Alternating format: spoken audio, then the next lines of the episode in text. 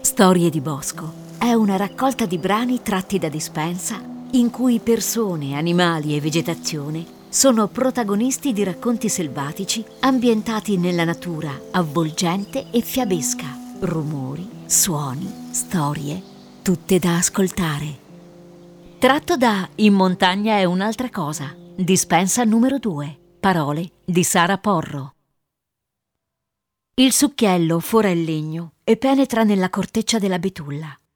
La punta incontra resistenza e il bel volto di Valeria si corruccia nello sforzo di ruotare il perno dell'utensile per consentirgli di infilarsi in profondità, nel cuore del tronco.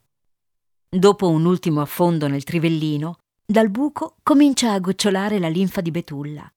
Alcune lacrime esitanti diventano in breve un piccolo rivolo che fiotta nel recipiente che utilizziamo per raccogliere il liquido fragrante. Bastano pochi minuti perché ce ne sia a sufficienza. Valeria decide che è il momento di terminare il salasso dell'albero. Con movimenti esperti inserisce un cilindretto di legno nel buco. Nel giro di pochi giorni la ferita si sarà cicatrizzata e la pianta avrà incorporato il corpo estraneo.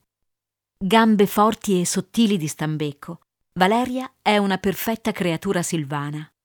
Affronta con naturalezza e abbondanza di fiato la nostra escursione, continuando a chiacchierare, mentre io, dietro di lei, fatico a tenere il suo passo nonostante abbia adottato un mutismo radicale, così da risparmiare ossigeno. Nella campagna e sulle colline intorno a noi è cominciata la primavera. In città, quattro stagioni bastano per descrivere ogni mutamento climatico, anzi, in anni particolarmente ingrati, di autunni gelidi o di primavere piovose, pare quasi che di stagioni ne bastino due. Fa freddo, fa caldo. Qui, invece, le stagioni sono dozzine. Chi è abituato a raccogliere sa che il tempo di ciascuna pianta può durare anche solo pochi giorni. La montagna ha, poi, la sua curva spazio-temporale. Per tornare indietro nel tempo Basta percorrere qualche centinaio di metri di dislivello. Là dove fa più freddo, la stagione è più indietro. Piante già sparite, a valle si trovano ancora. Raccogliamo gemme di pino. Si mangiano fresche in insalata, oppure si possono utilizzare per un infuso rinfrescante.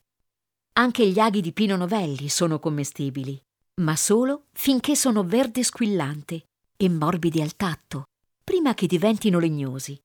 Valeria lavora rapidamente, con concentrazione, e nel giro di un paio d'ore i nostri zaini sono quasi pieni. Nel frattempo mi spiega le regole del foraging. Primo, solo piante sane e vivaci, che crescono in luoghi puliti.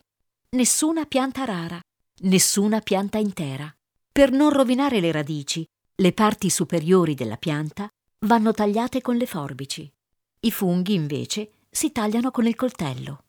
Passiamo a fianco di due donne chine lungo un fosso. Valeria si ferma per chiedere loro cosa stiano raccogliendo. Asparagi selvatici. Lei è di qui? domandano loro vagamente perplesse. La raccolta, realizzo, è un sapere antico, quasi estinto, un patrimonio quasi esclusivo di persone anziane. Proseguiamo. Mai raccogliere più del 5% di una particolare pianta. Evitare di calpestare altre specie. La raccolta deve essere distribuita su una vasta area. Regola del campeggiatore, non lasciare tracce del passaggio. Ci fermiamo di fronte a una betulla. Tagliamo rami.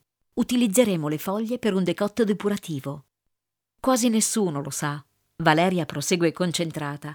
Ma anche gli alberi si possono mangiare. Oltre alla linfa si mangia la corteccia interna cioè lo strato che porta il nutrimento prodotto dalle foglie ai rami, al tronco e alle radici.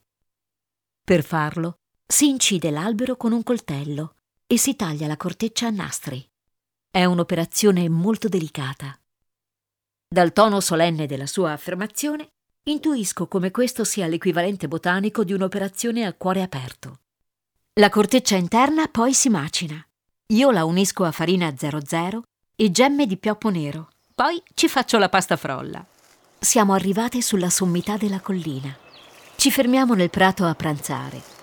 Tira un vento fresco, montano, e il sudore sulla mia nuca si asciuga rapidamente. Dallo zaino Valeria estrae il nostro picnic. Misticanza di erbe spontanee, panini con formaggio di capra e gelatina di mirtilli, biscotti di frolla di betulla e una bottiglia d'acqua con succo di limone e linfa. Sediamo in silenzio, guardando il panorama. Sento di aver visto la montagna per la prima volta.